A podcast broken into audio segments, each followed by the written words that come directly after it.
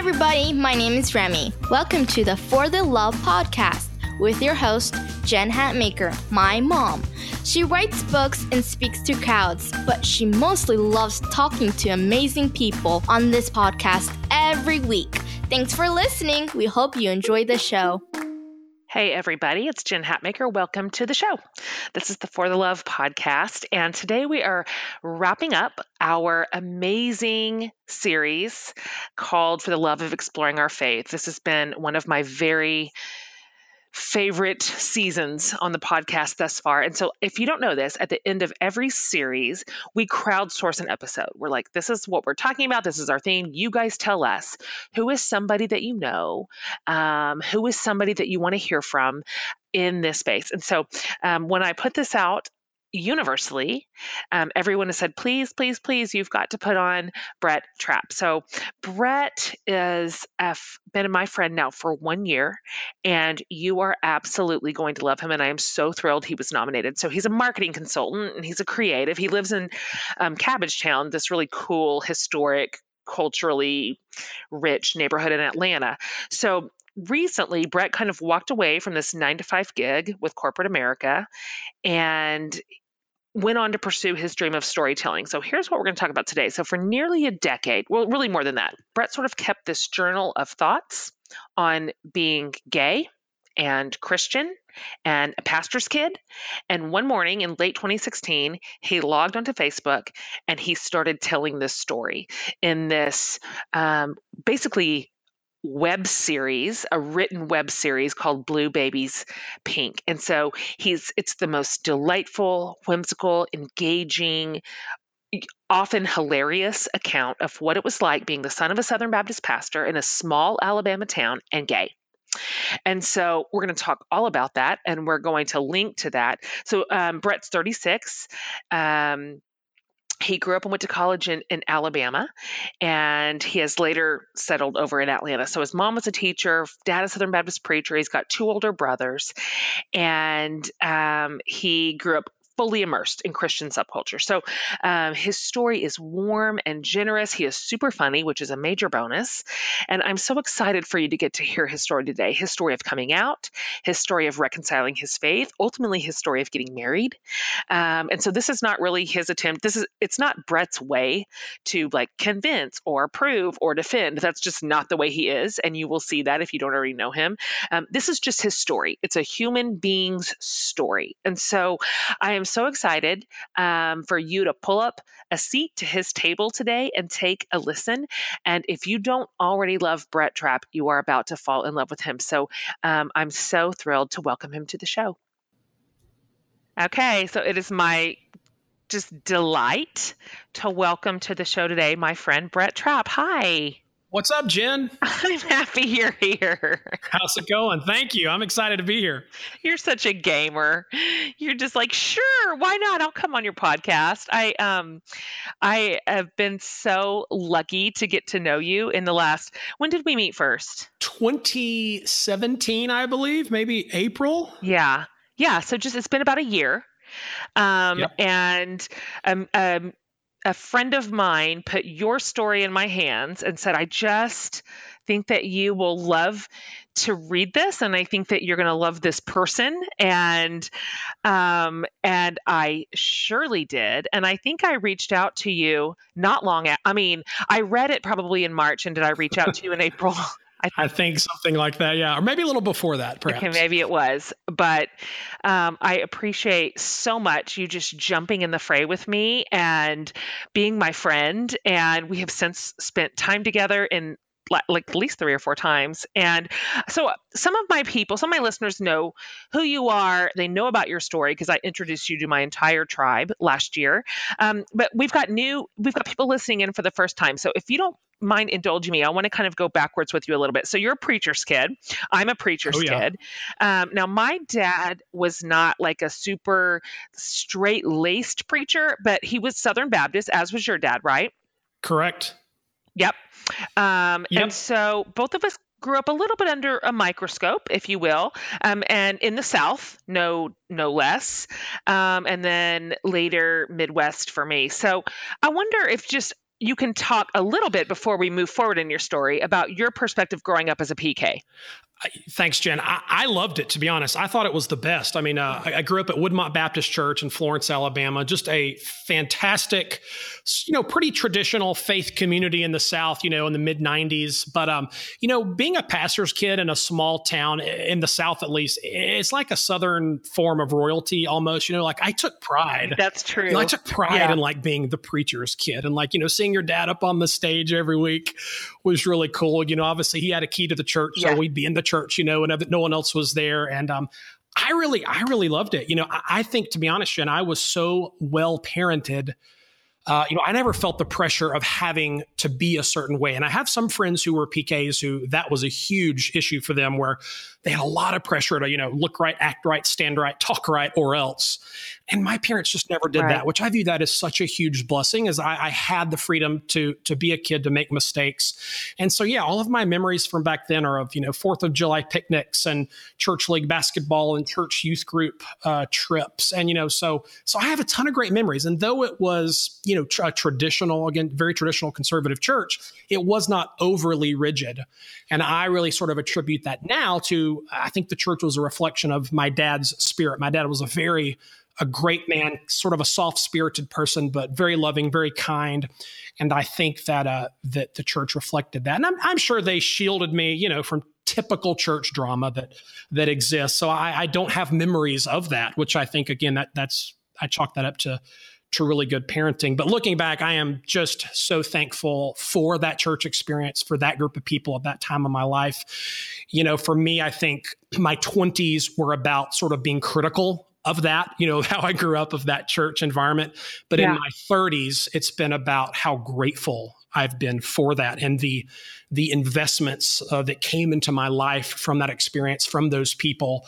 Um, and I'm just such a I think I'm such a better person. And I think a lot of my character and integrity was forged in that environment. And um, yeah, I'm just I'm really thankful for that now.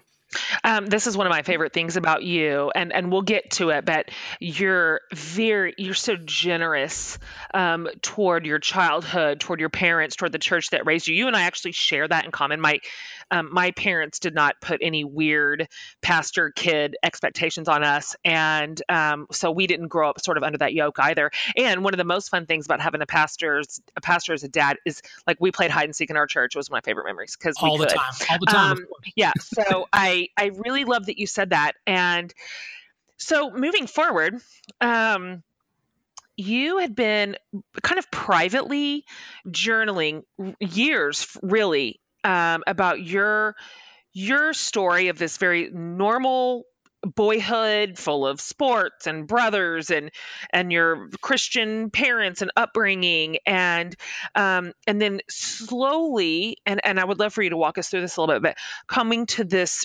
realization that you know what i don't I'm not attracted to girls like my brothers and like my guy friends. And so this led to sort of beginning to wrap your mind around the possibility of what that meant that you might be gay. And so that had to have been I don't know what, isolating, lonely, probably scary um, in the context of the world that you were living in. So I wonder if you could talk a little bit about that season, that sort of reckoning. Um, um, that portion specifically, when this was kind of internal and private and maybe even unsure, could you talk a little bit about that? Yeah, I had a, um, you know, what I would consider a traditionally sort of masculine Southern upbringing. You know, there was high school basketball and football. In college, I was in a fraternity. You know, um, I had lots of, you know, close female friends all through life, particularly in high school, but they never really evolved into much more than that. You know, and, and I wrote about this in Blue Babies Pink, the blog, but there was a book that came out called I Kissed Dating Goodbye, which I'm. Oh, dude, don't I know it? Right. Were you in the dating zone when that book came out? Was that part of your I was I, I was just north of it, but it, it was everywhere. I mean, that's what everybody was reading and, you know, written by a 21-year-old author. right, exactly. that's that's another podcast for. Yes, it is. but you know, back then it was it was viewed as virtuous if you did not date in high school. It was a sign right. of your godliness. And so that kind of to be honest created a uh, smoke screen for me. Yeah. I, so I didn't really have the pressure because I was the the youth group leader who you know was setting the example for the others, and so I, I didn't have time to be distracted by girls of because course. I was so focused on God. You know, so looking right. back, I obviously a delightful cover. Yeah, exactly. it was very convenient. Looking back, it's it's cringeworthy, but but no, mm. like I definitely began to notice then, like I just I loved girls. I still love girls, but I, I have mm-hmm. described it as I found girls and still today find them as beautiful, but not mm-hmm. sexual or sexy. So right. I just wasn't attracted to girls, and so eh, high school turned into college, and it really was this sort of slow, creeping revelation. Yeah. Of like, wait a minute, Mm-hmm. I'm like, I'm not into girls. And obviously I began to notice guys and I was like, wait a minute, like, right. am I gay? Like, I can't be gay. Like, gay is this thing like way out there in another universe. Like, I'm in Florence, Alabama. There were no gay people. There was nothing pro gay. Yeah. You know, this, this was a very different time, obviously in the mid 90s. And so, um, I just, I think I went into just total denial. You know, it was just like, yeah bury that little thought as deep into the hmm. back recesses of my soul as I could and just forge ahead. And obviously to create even more smoke screens. And so doing more increasingly masculine things to try to keep people hmm. from kind of noticing this. And so, you know, Jen, you asked about a support system at that time in my life you know there was no support system it was it was me and jesus you know uh, i i came to faith about the age of 14 at a at a charismatic revival and just for lack of a better term, was radically saved. You know, like fell in love with mm. Jesus, got began to get to know him, was discipled by my youth pastor. And so for me, you know, the kind of the gay thing, it was actually a very motivating thing to be like, all right, Brett, if if you focus and if you get super focused on Jesus, that thing will go away. That is a tumor that you can kill with enough prayer and fasting or whatever. Totally. Um, and so, but I, that was all internal. It was all just me. And that, and that really is one of the really uh, the dark sides of being in the closet is you are bearing you are bearing a thousand pound burden all alone. Mm. and and at that time of my life there was there was no one that felt safe to come out to because and, and for me it wasn't worth it because in my mind I was like well this is going to go away. This will correct itself. Yeah. this will eventually work its way out of the system. And so there's no point in bearing that burden and the shame of being quote unquote you know gay in a culture that worships masculinity right. and gay at that time and still is in some ways is the opposite of that that's right and i i wanted no part of that mm. i want to um, kind of press into something you just said so um, eh, you talked about you know kind of grappling with these two conflicting parts of yourself being being in a state of denial seriously thinking well s- somehow i'll just act a certain way or lean into certain things or eh, it, eh, I will cure myself or some cure will magically appear from the outside or something. Like somehow this will not be true for me. Somehow this will not be um, my reality. And so you did a TED talk a couple of years ago about this. And um, I actually just watched that a couple of weeks ago and it was so good. It was just so good. I wanted everybody in the world to see it. You're such a well, you're so you're a gifted communicator, but it was just really profound, and it was really hard to hear you talk about that and um, and how you coped.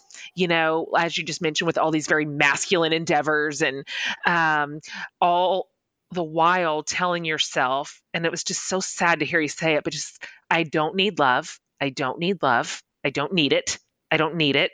And it, that just felt so lonely and my heart just kind of shattered when I hear you say that. So I wonder if you could guide us through that season right there, how you finally from telling yourself that or trying to convince yourself that um, to reaching the point of acknowledging your very human ordinary need for love and human connection and and can you can you walk us through the first early steps of how you began to reconcile um, that very normal human part of who you are against this faith portion that's telling you you could not have both yeah, I really created sort of an ecosystem of distractions, for lack of a better term, because at this time, you know, my mid 20s, I was convinced that, you know, obviously being gay is wrong, acting on it is wrong. Yeah. And so I had, I just, went all in on you know what i'm going to i'm going to be single and celibate. This is my calling in life. This is how i'm going to honor god. And that's brett that is that's just your lot in life. You need to accept it. You need to make peace with that. And so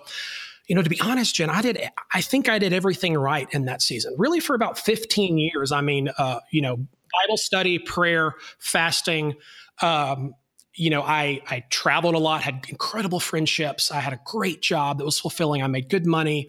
And my, and my greatest strategy in the midst of that was community. To me, community was the antidote to say, Brett, you know, you're not going to have like these needs met, but if you have really healthy community around yourself, that will be the that will be the not the cure to take this away, but that will be what sustains you.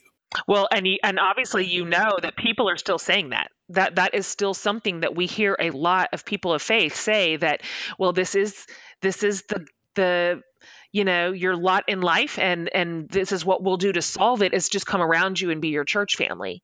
Um, and so i'm interested to hear you talk about this and how that ultimately is just not enough. It isn't Right. And I listen, I am pro community to this day. I mean, I think it is the one of the keys to emotional health, one of the keys to life is having people in your life who know everything about you. They love you. They're there for you, the whole thing. And so that was my plan. But, uh, you know, as I got into my late 20s, that loneliness, uh, that sense of loneliness increased. You know, you you kind of begin to lose friends to marriage, you know, and family. You know, your single buddies once they get married, they don't hang out as much, and so um, I, I got to a point, to be honest, where I could barely even be around groups of married couples. And it wasn't like a spiteful thing, but it was just the crushing sadness of seeing seeing people do life in what at that time seemed to be the right and healthy way and in the back of your mind to hear that voice that says, "Brett, that is not for you. You'll never have that. Stop desiring that. In fact, that even you desiring that is filled with with wickedness and evil. And so that's where, yeah, the TED Talk I talked about this little mantra where it was just this little self speak of Brett. You don't need love. You don't need love. You don't need love. You don't need a companion. You don't need a family. That's for you know. And so it was just it was a self brainwashing. And what happened over time, uh, that sort of metastasized into anxiety and.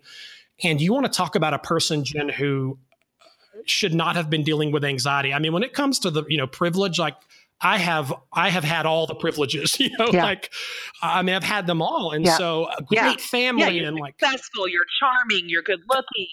Yes, it, you, had, right? you really did friends who loved you. Yes. Right. But when you live under this uh, cloud of shame nonstop, it, I, you know, it wrecks your body.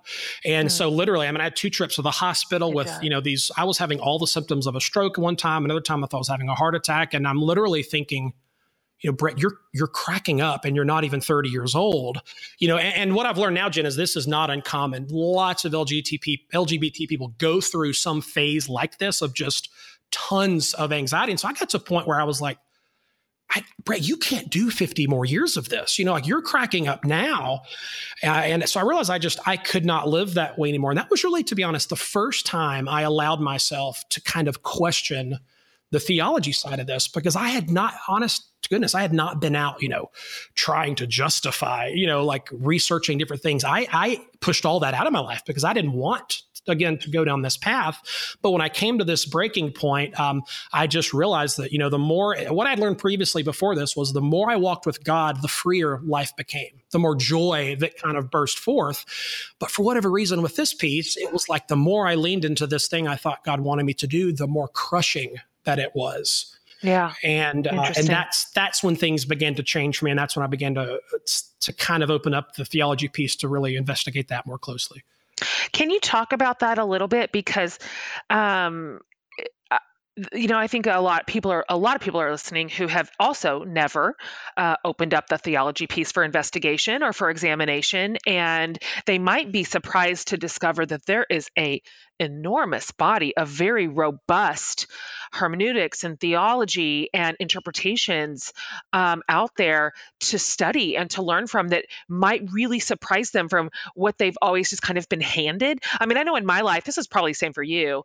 We didn't even, this wasn't even a conversation we didn't even talk about this. It was just a foregone conclusion, and it wasn't something we examined or studied. And so, um, uh, you know, as you know, I'm I obviously am affirming, and it that taking a, a turn into that body of scholarship was for me stunning and shocking and surprising and um, very disorienting. And so I, I, wonder if if you wouldn't mind talking for just a few minutes about when you finally uh, even gave yourself permission to even look take a peek at that um, what you found what you learned what you discovered yeah it's been several years of submerging myself in all that stuff i mean to be honest jen i, I can I have researched and read and, and, listened to so much. You know, I, I, can make a case on either side of the of mm. the canyon and, and be fairly convincing uh, because I've mm. consumed so much because it's relevant. This is relevant to me. You know, and this is what people forget is this is what I this is not what I or this is what I call sidewalk theology.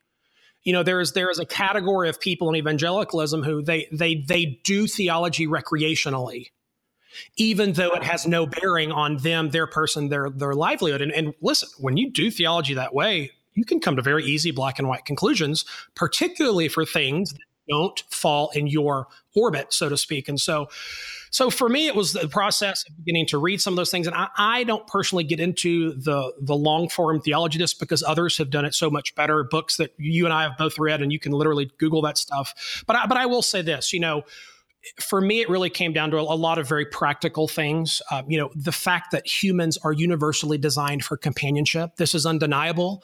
You know, as soon as we reach, you know, basically middle school, people begin compulsively looking for you know someone to pair off with. This is human nature. And it's and the, the, this this debate is often framed in terms of sex but it's that's not that's not the primary thing. You know we are programmed to desire companionship to desire intimacy. And and here's you know i look at it this way. We've heard you and i both have heard so many stories at this point of of what this theology how it plays itself out in real people's lives. I view it it's like a it's like a dangerous curve in a road. And a lot of us are watching, we're watching cars go around this curve, and every now and then, you know, a car speeds around the curve and they go off the road into the ditch and you know they blow up. You know, the, it's a fatal accident. And a lot of us have been watching cars come around this corner time after time, crash after crash. And the metaphor I'm using here, obviously, are the LGBT pe- people who are devastated and hurt by some of this thinking. And some of us are just saying, you know what, maybe it's time to, to look at this road, look at that curve, to look at the speed limit and, and I really question. I think that's what a lot of us have been doing. I think, Jen, what you started a couple years back to say, can we just have a conversation about this this particular turn in the road um, and and that that's not to invalidate you know uh, all the other pieces connected to that but but for me it really came down to just allowing myself to ask why if this is such a true thing and if God is behind it and the, the Jesus that I believe in that is so full of joy and grace and mercy, why is that thing causing so much destruction in so many people's lives? Um, and so I just, you know, I came to a belief that that God God is against any theology that institutionalizes suffering for an entire class of people. And, and some people may think that's a dramatic statement, but to be told and to be forced to be single and alone for your entire lifetime, I do think that is an institutionalized uh, suffering for an entire class of people. You know, and, and I've been told, I was told and still told, you know, Brett, you just need to take up your cross and bear it. And and I say, you know what? I, I do number one, I do take up my cross in lots of ways, and I deny myself and am a follower of Christ. I said, but we are not taught, called to take up a boulder or to take up a house. You know, like that was a boulder that I tried to shoulder, you know, for a long time and it did not reap it did not reap any kind of positive thing in my life. It only reaped you know increasing amounts of sadness and angst and anxiety.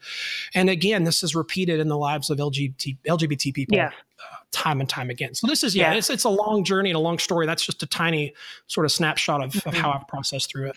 You know, for me, um, when I first gave myself permission also to examine the curve, um, it was exactly what you said to me. It was the carnage, and not the occasional carnage, the near constant carnage on that bend in the road. That um, just as a human being caused me to go something here is not right and it was frankly to be honest with you it was it was stories like yours specifically that drew me in even tighter because um, you were in the LGBTQ category in which you were very actively, if not denying your sexuality, at least denying yourself permission to be fully who you were. You were celibate and right. you were single and you were trying to be faithful and godly and even there even you to somebody submitted to christ to somebody submitted to obedience and trying to be walk this out in a way that seemed faithful at the time it was breaking your heart and it was breaking your mind and it was breaking your body and so everything that I've ever known about God says that what what it looks like to be in a flourishing space space with God is um, actually flourishing. So um, that faith on the other side of faithfulness is its wholeness and it's health and um, it's joy which is not the same thing as happiness but there's joy in it and and what i saw with my eyes around that curve was the constant opposite and even from people like you trying with all their might to follow what they consider to be a faithful line of celibacy. And so, one thing I really respect about you and your story, uh, well, there's so many things, but as you said earlier, um, you sort of looked at life like a dual citizenship. And one of the reasons you waited so long to share your story was that so you could figure out, I mean, this just goes to your, your integrity, but so you could figure out how to tell your story of being Christian and gay and honor both groups, which is quite a fence to straddle. Um, especially just right now, it's so charged. I, I wonder if you feel like you accomplished that um, and and how would you how would you discuss your very sincere endeavors um, to honor both? Because I think that you have. Yeah, you know it's super weird. To, again, dual citizenship. I've got passports in like you know the gay tribe and the Christian tribe. These are two tribes that yeah. you know historically have not gotten along real well, and uh, this was one thing that I it's one reason I delayed into my 30s for coming out because I'm watching the carnage. I'm watching these two tribes fight each other to the death. And I'm feeling super conflicted and trying to just figure out how am I going to navigate that. And so, but you know, before I, before I came out, to be honest, things were you know pretty easy. Like when I was just in that kind of white male Christian camp, meaning that's how people viewed me, you know, particularly people from home, right. that was a pretty good gig, you know, like it's it's sure. the best gig around, to be honest. And I didn't want to own my gayness, you know, like I didn't want to own my mm. sexuality. I mean, at that time I was more familiar with Albert Mohler than I was Harvey Milk, you know, like those those sure. were the people I was was reading all of the, you know, leaders and you know in that space. And so episode 35 of Blue Babies Pink, I read an article called uh, Becoming Minority and it really was me trying to describe this journey of letting go of my own pride you know, because I, I, had my own crap to deal with through this whole journey. And that was one of them was Brett, you know, why are you so fearful of this? And why don't you want to be thought of as a gay man, you know? And again, I'm mm-hmm. super embarrassed to admit that now because that is, uh, that's indicative of the kind of pride that I've carried. But, but, you know, all along I've known there are great people in both camps wonderful people. I have fantastically yeah. lovely gay right. LGBT friends, and I've got amazing Christian yeah. friends. So, yeah, it's been hard to be in both of those camps, but to be honest, mm-hmm. it's been a really fun adventure. You know, I love advocating for faith, you know, for Jesus, for grace, for forgiveness, the core parts of our faith that are so beautiful and so true. And then I also like advocating for the humanity of LGBT people and to try to yeah. convince, you know, uh, people of faith to be more caring and more empathetic in how they engage those. And so my goal in writing Blue Babies Pink was to try to honor both camps. And everyone wants to jump into this conversation pointing fingers. And I, I tried not to do that. I tried to say, you know what, both of these groups are have really lovely people in them. And what's interesting is both of them view themselves as, you know, an embattled minority, which is also kind of interesting. That's they, right. They kind of both have a chip on their shoulder. But, you know, we're all I kind of view it as we're all we're all doing okay. Like in America, mm-hmm I mean, I got married a few weeks ago. Like, how many yeah, times yeah. in human history could you publicly get married to another man and like not be burned at the stake? You know, like right. that's good. And then on the flip side of it, you know, for all the fears around religious freedom, my friends of faith, they're doing okay. You know, mm-hmm. they're, they're not locking the Christians up in jail. So most, for the most part, most of the, both of these groups were doing okay. Now that's not to say mm-hmm. there's not still tons of work to do in both of these groups. But at the end of the day, I think we we have a lot to be really, really grateful for. And so that's that's kind of how I try to approach a lot of this conversation.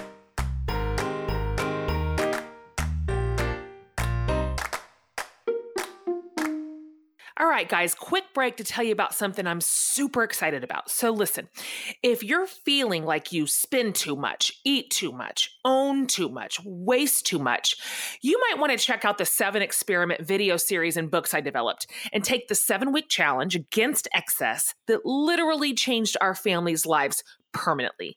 And hey, if you'll use the code podcast at checkout, you'll get $10 off any package. And if you already have the book, and some of you do, we have a package for you too, and the code still counts.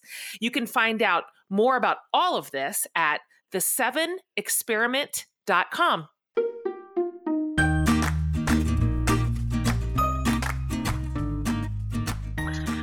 Your optimism is just crazy. Like I don't even understand it. Um, and so I want to I want to go back just a little bit because I want to get us all the way back up to I want to go before Blue Babies, and then I want to get to Brett and Brett. So if you if we can go backwards just one click, can you talk just for a minute about what it was like for you, and anybody who's read your work knows this already, but just for the listeners, um, to, when you initially came out, who did you come out to, and how was that season of just sort of slowly emerging in truth and in, in, in honesty, and um, and then move us forward into Blue Babies Pink? So my strategy, I had a lot of time to think about it. So I had a strategy. Yes. um, my strategy was to first, and I, and I recommend this to other people who may be closeted, first come out to your A team. Yes, good. I love you that. know, who are the people in your life who like they have your back no matter what? Like if the world just is burning around you, you can count on these four, six, ten people yes. to have your back. And so in my late 20s, I began to have my first coming out conversations with um, some of my closest friends, a few fraternity brothers, a few friends from back home, people who I knew would not flip over the table and run out of the room and you know and, and freak out. And so uh, so yeah that that i think was a smart move because it gave me someone to confide in. So when i was then beginning to consider okay brett how are you going to just come out kind of more broadly. And I don't think everyone has to do a big dramatic coming out thing, but for me, I needed to because it's such a mental burden. Mm, that's a good way to, to put it. Constantly be thinking yeah. about it. It's it's to constantly have that that little tape playing in your mind is really burdensome and stressful. And so for me, I needed to just like level the playing field and just be like, guys, he, this is me. Love it or hate it. If you if you hate me now, that's fine. Like you can just move along. Like but you uh, LGBT people, we we play this mental game of constantly trying to figure out how so and so is going to react. So for me, it was part of my healing to kind of make it a big, more public thing. And then and then I did make the decision, which I don't recommend to many people, of writing you know ninety thousand words about it on the internet, which right. I did. that was unusual in your case. Yeah, it was a little bit much, but again, I, I felt like that was a calling thing. Um, I felt like yes. God wanted me to do that, and I, I cringed saying that because I cringe when other people say that they think God told them things, but but I do. I felt deep in my spirit that yeah. this was a story that needed to be out there, um, and just to own that in a really private way, and to give people the chance to understand. You know, we live in such a mm-hmm. knee jerk society that you know, for some, if they hear that so and so's gay, you know, they write them off. And I wanted to say, hey, write me off if you want, but if you don't want to do that, I'm going to give you the chance to re-walk with me down all these little roads for the last you know 20 years of my life and yeah. um and i'm really really happy with how it turned out and i, I would not change it oh. it feels so good it feels so good to just have that part of my story out there and to just have no more fear around yes. what so and so is going to think because you can google me and you can see it and i'm fine with that it's just yeah. it's so okay um, so that that was my first introduction to you was Blue Babies Pink, which you wrote as a series of you released it in a kind of a series. Was it 44 parts? Do I have that number right? Yeah, a lot, 44, yeah. yeah. Yeah, just rolling them out one at a time. And um, I was struck by so many things when I read Blue Babies Pink last year. Um, I've, what pulled through for me first, right out of the bat, was how incredibly funny and whimsical and generous it was. Um, because sometimes coming out stories are devastating. And it's not that your story didn't have some devastating parts, because it did.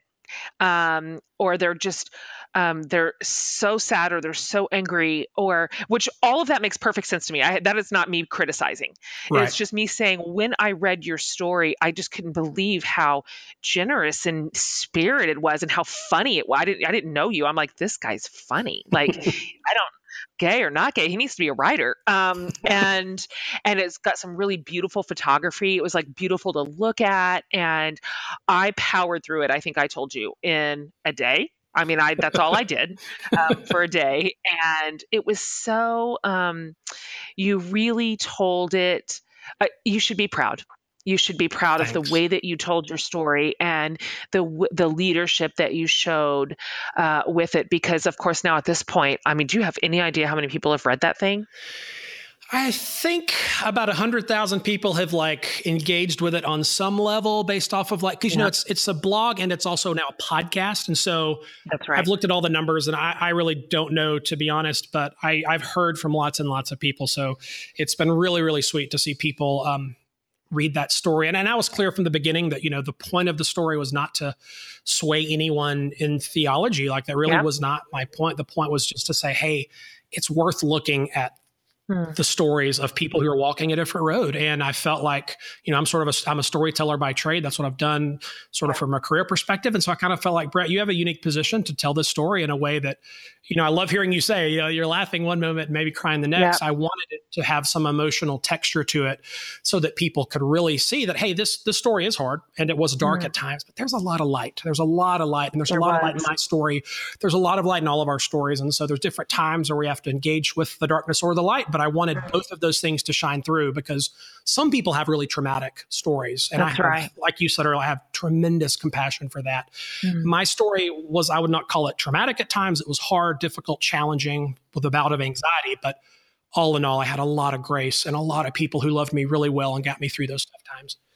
We're going to have, obviously, everybody listening, we'll have all these links available for you um, over on the transcript page on my website for Blue Babies Pink. And what, what you did with a very masterful hand which is not easy in this in this particular space is you've essentially given everybody no matter who they are where they are on just on LGBTQ inclusion or affirmation or just theology in general, everybody across the spectrum has an entry point into your story. Um, it doesn't exclude anybody. You you've somehow set a table um, where people can pull up a chair no matter what they believe or what they're not sure about and feel very welcomed into your life and into your story. It was so so moving and so human so very very tender. So before we move into new brett um, one more thing about blue babies pink. So you said that one of the goals behind the blog and now the podcast was to encourage other people who are struggling, not just necessarily with an LGBTQ story, but honestly with anything they're ashamed to talk about. And because in your in your story, that's where you have seen all the healing and the flourishing take place, um, was sort of in the telling, um, in the in the transparency. So I wonder if you could talk for just a second about that and um, tell us what kind of response you got when you first began launching Blue Babies Pink. Um, and I wonder if you were surprised by that and, and what you have learned in saying something that seemed really, really scary and hard, but you said it out loud. Yeah, Jen, you know, we are all so addicted to what other people think of us. Yeah. You know, this is not a uniquely evangelical addiction. I think everyone has a an element of that, but it is so deep in us to just crave and to mull over and to obsess over the validation or the affirmation we receive from others. And so this was my story, you know, all through my 20s, just this crippling fear of my life on the surface was so going so well and looked so pretty, but deep down, this horrible, horrible uh, fear of people finding out my true story. And so um, I am just so blessed in that I had the chance to just burn that fear to the ground. Mm, you know, like I love that so much. Fear of the gossip mill, and I'm like, we need to just burn the gossip mill down. Just sneak in at night and burn it down, like because it. we're so many of us are held captive by what so and so thinks. You know, whether yep. it's mom or dad or Susie at church or Bob at work. It's yep. just this. It's a terrible American addiction, and so I have mm. just been on this journey of just trying to unravel that out of my soul. Um, you know, Proverbs 29, 25. I loved this verse in high school, and I love it now. Fear of man will prove to be a snare, but whoever trusts in the Lord is kept safe. That's good. Fear fearing what people think and it's an obsession in this day and age particularly now with with instagram you know putting all the pretty images in front of us and so uh, it has just been so freeing to just again let let that that cat out of the bag let that secret out and to just fully own my past and my weaknesses and my uh, struggles has just been the best and so yeah I'm, I'm on a big vulnerability kick right now just encouraging people be as vulnerable as they possibly can. I mean, Brene Brown, bless yeah. her heart, she has been pounding this drum. We need more people actually living this out because uh, mm-hmm. the addictive nature of social media is forcing everyone to constantly put forth their best self. And I think we actually be putting forth our realist self because that's Good. that is where man the emotional health really takes off and I've I've gotten to live that out the last couple years and it's just been the best. You know, to your question about how, what was the initial response like when I 1st mm-hmm. published Blue Babies Pink, to be honest, it was pretty positive. Like I got yeah. gobs and gobs of messages from, you know, some kid I went to seventh grade with and mm-hmm. like some old lady who played the piano at church. And, and most of them were really kind, you know, uh, for all of the negativity around the gay conversation most people are still are mostly open-minded about it you know and of course there are those who are not. And so i got mm. tons and tons of unfriendings on all the social media things. You know, it's, it's, funny like it came in waves. Like some people would leave me like they left whenever i came out and then some people left when i announced that i was dating. So it's, it's kind of funny like that how people can't handle various degrees of of the gay experience. But um mm. but yeah it's really been i've been very blessed um, that most people have been very loving and supportive I I'm I'm watching you like in front of my eyes just like flourish. It seems to me like you are living your very best life and that has to have something to do with Brett Harmon. Just at least something.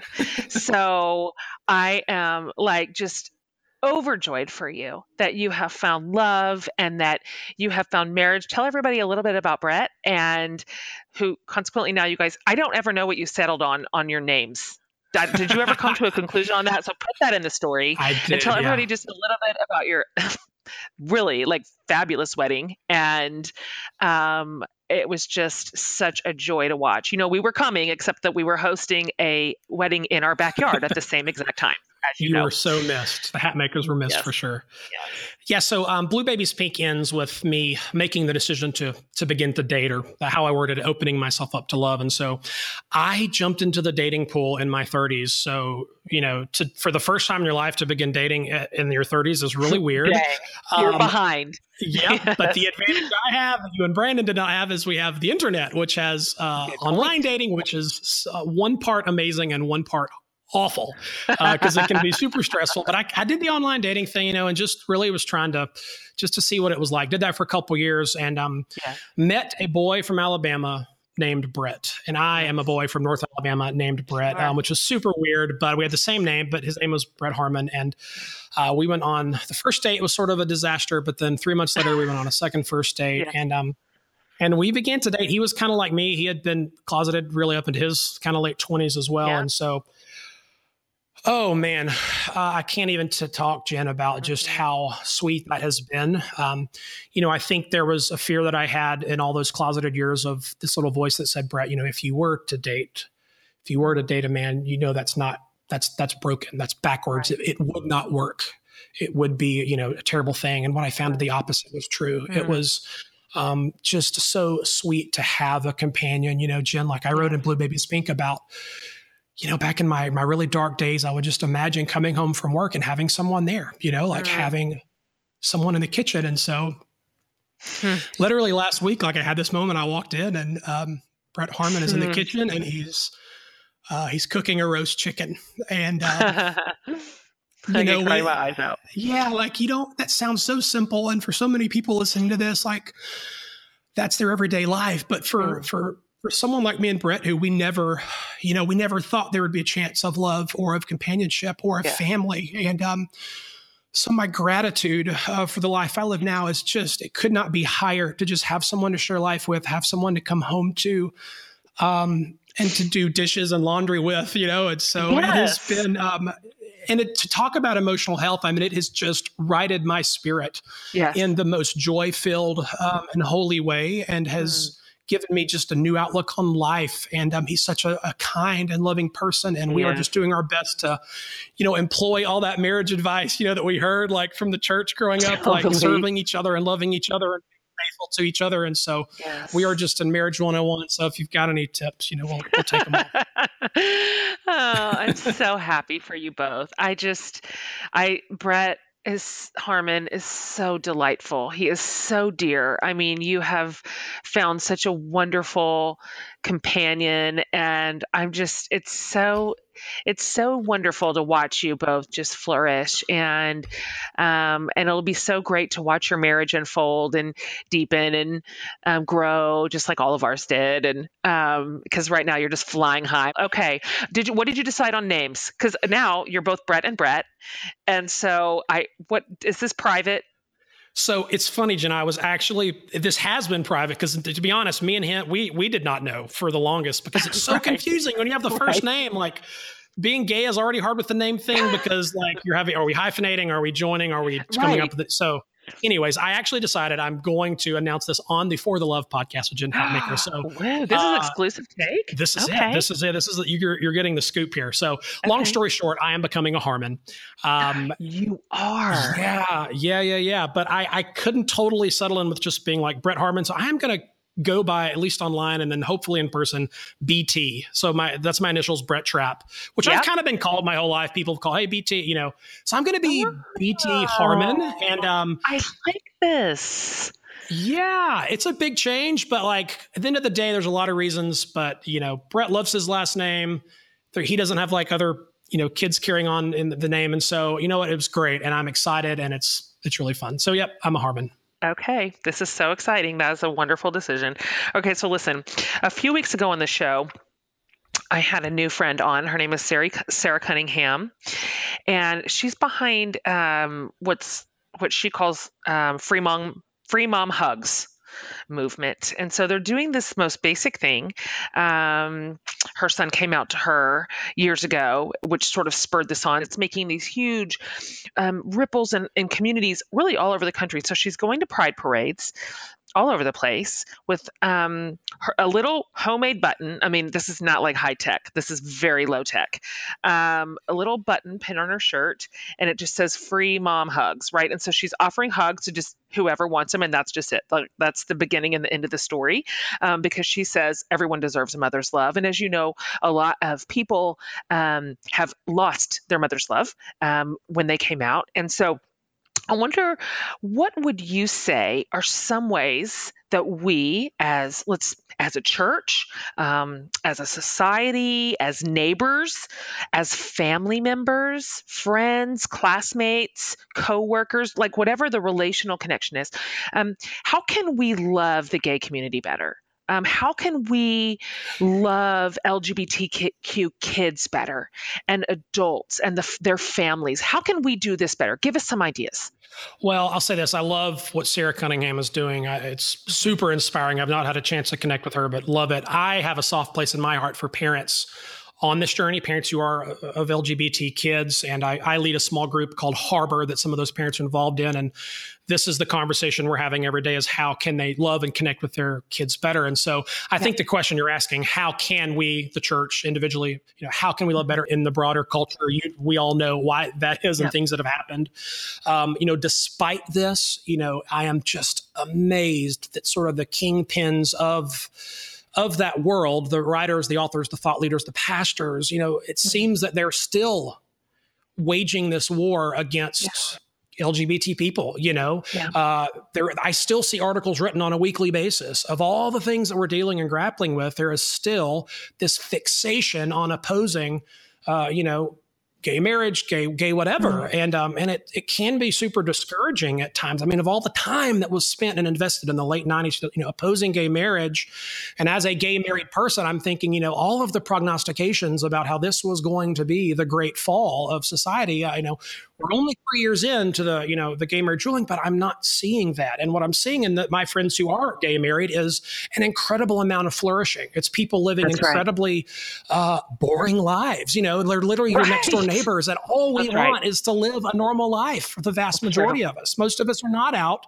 looking to sue cake bakers. We're not out looking to oppress and oppose people of faith.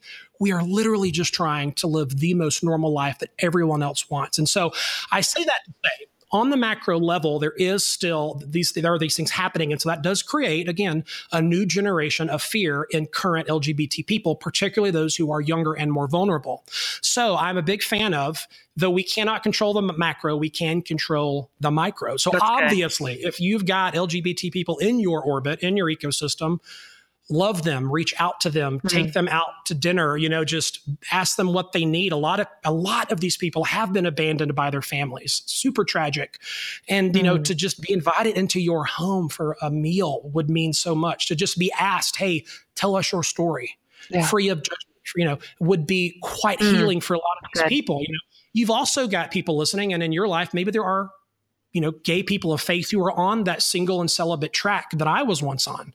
Mm. And I feel very strongly for these folks. I don't hit them over the head and say, get over yourself and just right. go date. That'll fix your problems because they authentically think that's, you know, that's what they believe God wants them to do. And I right. have respect for that. Those people, they need your support. If you've got someone like that in your church or in your community, they need a sense of family and they need someone to love them as well. So, you know, honestly, Jen, I think if you live in a small town, I think you have the most important role to play mm, in hmm, this. Interesting. Because our our big cities have an infrastructure in place where you can find some sense of community or support. There's, you know, social services that can help if you've been True. home.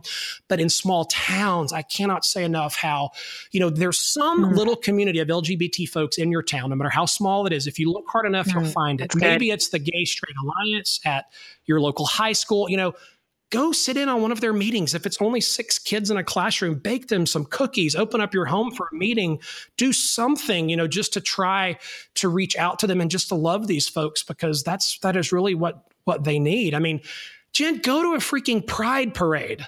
Like Mm-hmm. I mean, there's such a disconnect, and pride, even pride itself has such a stigma around it. But I'm like, I've been, it's not right. that bad. And if you see a guy in a thong, like, yeah. you will survive. You will not die. It's okay. like, maybe you'll see some stuff that's weird. Maybe you'll see some yeah. stuff that you won't agree with, but maybe you'll meet some people and do what Sara's doing, attending these events yeah. and giving hugs and just, being the face of Christ in a non-judgmental, loving way, because I'm just convinced that uh, mm. that that's that is that is the jam. That is the that is it. And I think you know, end of the day, mm. I also talk a lot about the issue of disgust. I think we all have internalized disgust around this topic, and mm. I say that because I had it. I had a sense of self-loathing because what the culture has taught us about mm-hmm. LGBT people, uh, you know, has been so yeah. toxic. I mean, 50, 60 years ago, it was criminalized you know and and granted we've come a long way and i'm so thankful for the positive strides but uh, that disgust runs really deep in all of us and our communities and so i think the more that we can just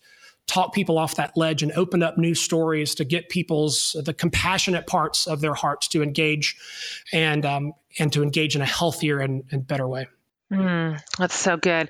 I'd never actually thought about um, the distinction between being just a, an ally in general in a small town versus a big town. You're right. I mean in a big city you can find you can find your people but that is a really important distinction to make. And i think what people will find and you know this is true um, is that if at this point you are not you're not deeply connected to any um, gay people or gay couples, and it feels like a mystery to you, and it's sort of a caricature in your mind of of what that means and what that looks like. I think what people will discover is when they begin to like sincerely love and then ultimately do life with um, their gay neighbors and church friends and you know family members and coworkers. Um, it, it, it will it might shock you how um, how wonderfully nurturing and flourishing those relationships can be. And I, and I, I think a lot of the preconceived ideas that have been built into us um, that you are referencing just fall away. I mean, they just fall away. Like it, it, it's just like you said it a minute ago. You know, we have a ton of gay friends um, here in Austin, and they're just mostly boring. Right? They're like accountants and like they're like nurses. You know, we're just all paying our bills and going That's to dinner. It. And so, you know, not some big othering that you think it is. It really isn't. These are just our ordinary friends and neighbors, and um, and and loving one another is healing for all of us, not just the gay community. It's good for all of us. It's good for the church. Um, it's good for our own stubborn hearts. Um, let me ask you one last question, because um, you mentioned this. There's still such a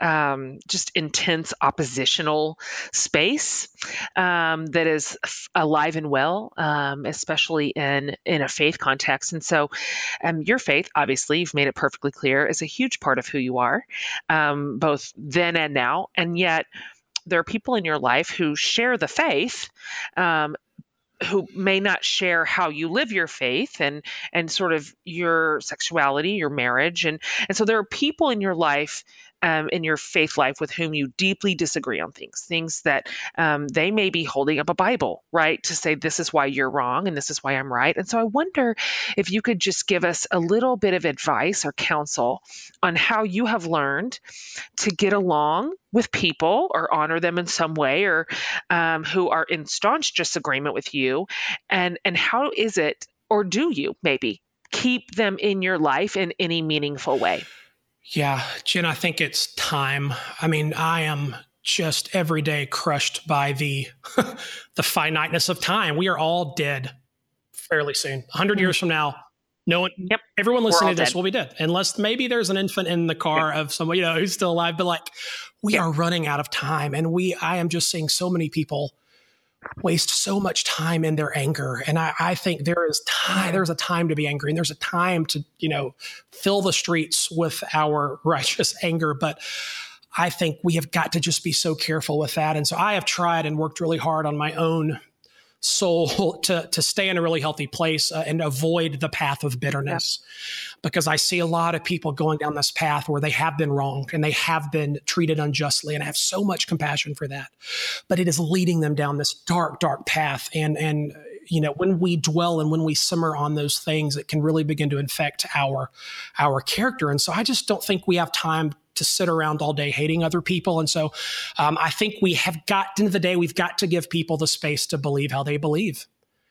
Even even when they, you know, we disagree with them, even when we are convinced that they are wrong and we are right, you know, people are doing the best that they can with the knowledge that they have. And yes, sometimes that leads, you know, down some bad paths, but you know, we don't want to allow oppression and injustice. But in our personal lives, if we just know that someone mentally or ideologically disagrees with us, I have the I take the position that I'm going to give them the space for that. I'm not going to hold that against them. I'm not going to assume they're a terrible, mean, hateful, or bigoted person. And I think the second part of that is resisting the desire to change people.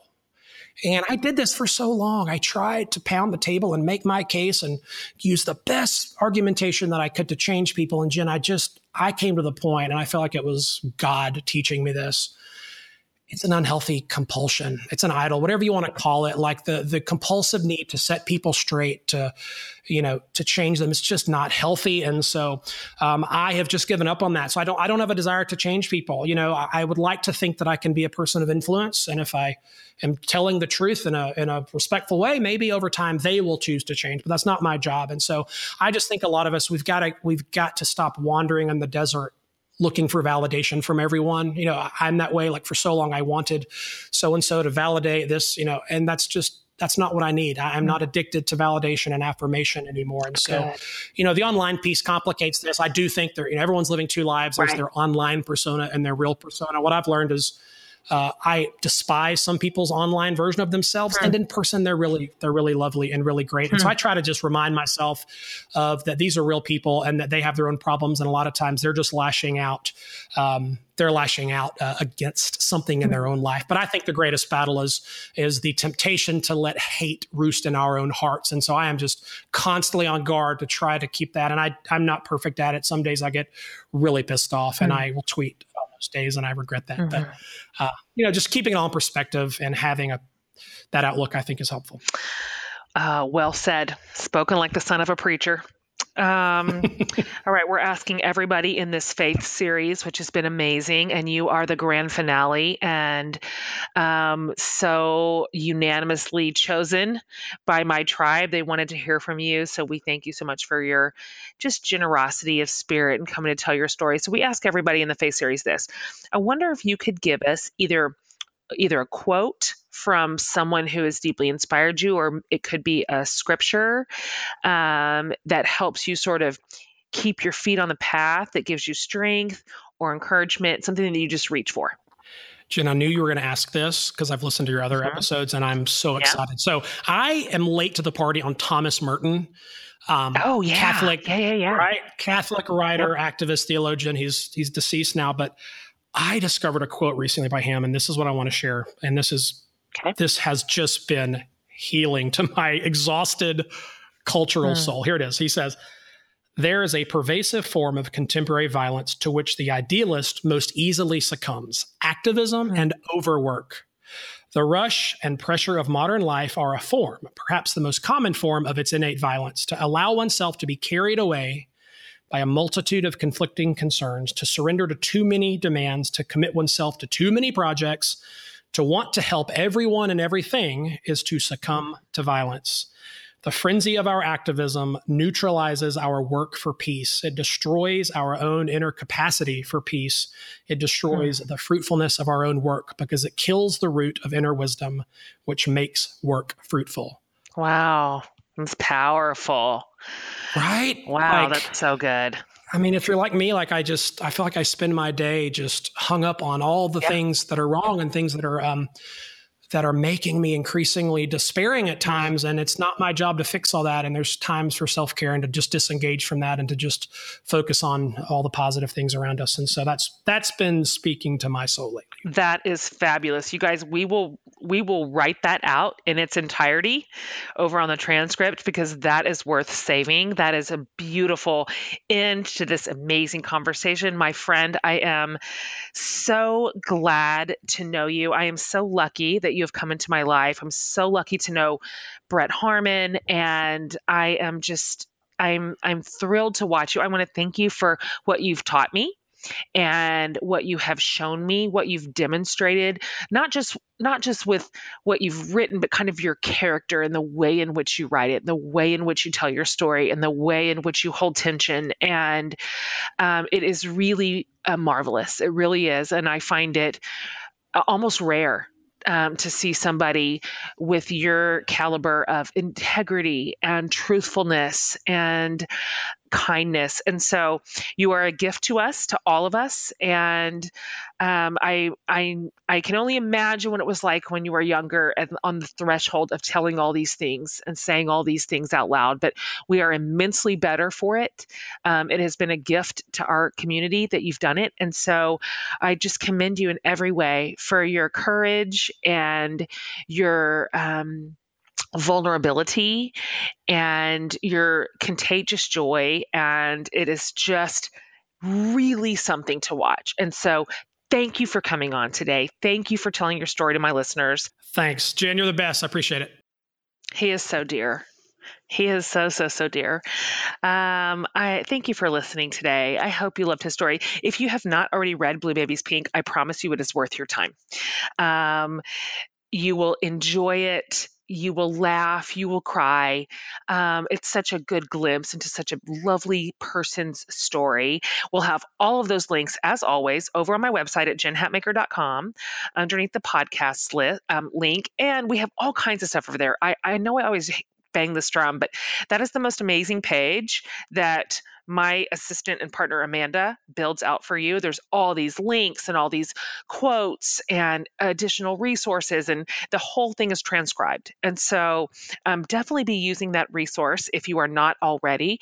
Um, and so, we'll have all of Brett's information over there for you. So, you guys, this wraps up our For the Love of Exploring Our Faith series, and I have just loved it. Loved it, loved it, loved it. And I'm excited to invite you back next week into our next series. So much fun for the love of summer. We have some of the most amazing guests line up. We're going to talk about everything you want to talk about travel, kids, summer fashion, um, vacationing with children, um, all sorts of things, food. It's, it's all in there, all summer, all the time. And I'm tickled pink about my guests. And so you are not going to want to miss it. Come back next week and we'll kick that series off you guys, thank you for being such good listeners. We're about to hit 6 million downloads. I mean, that is just no joke. You guys tune into this. Um, I, we have a lot of subscribers, and um, somebody who knows something about the internet, which is not me, um, just told me this week that of our subscribers, almost 90% of you download every single week's episode. That is really high thank you for being so committed. Thank you for coming back week after week. It's literally our joy to bring this to you. Um, so, between me and my producer, Laura, and my assistant, Amanda, we work so hard on this podcast because we love it and we love bringing it to you. So, thank you for listening. that makes it worth it. Um, and so, if you haven't already, go over and subscribe and give it a little review, give it a little rating. That's helpful for podcast. We appreciate it. And also, we're always listening, you guys. So, let us know what you'd like to hear. Let us know what series you'd like to see, what guests you'd like to hear from from. Um, we're always working in advance on that. So we are paying attention to what you love. We look forward to starting for the love of summer with you next week. Have a great one, you guys.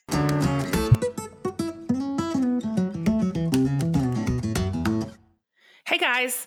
We're back for another segment of Jen's favorite things. So, this is the part of the show where I share about some wonderful companies that are producing amazing products and giving back to charitable organizations and really worthy nonprofits. Plus, they have exclusive discounts and extras just for you, our podcast listeners. So, here are today's favorites.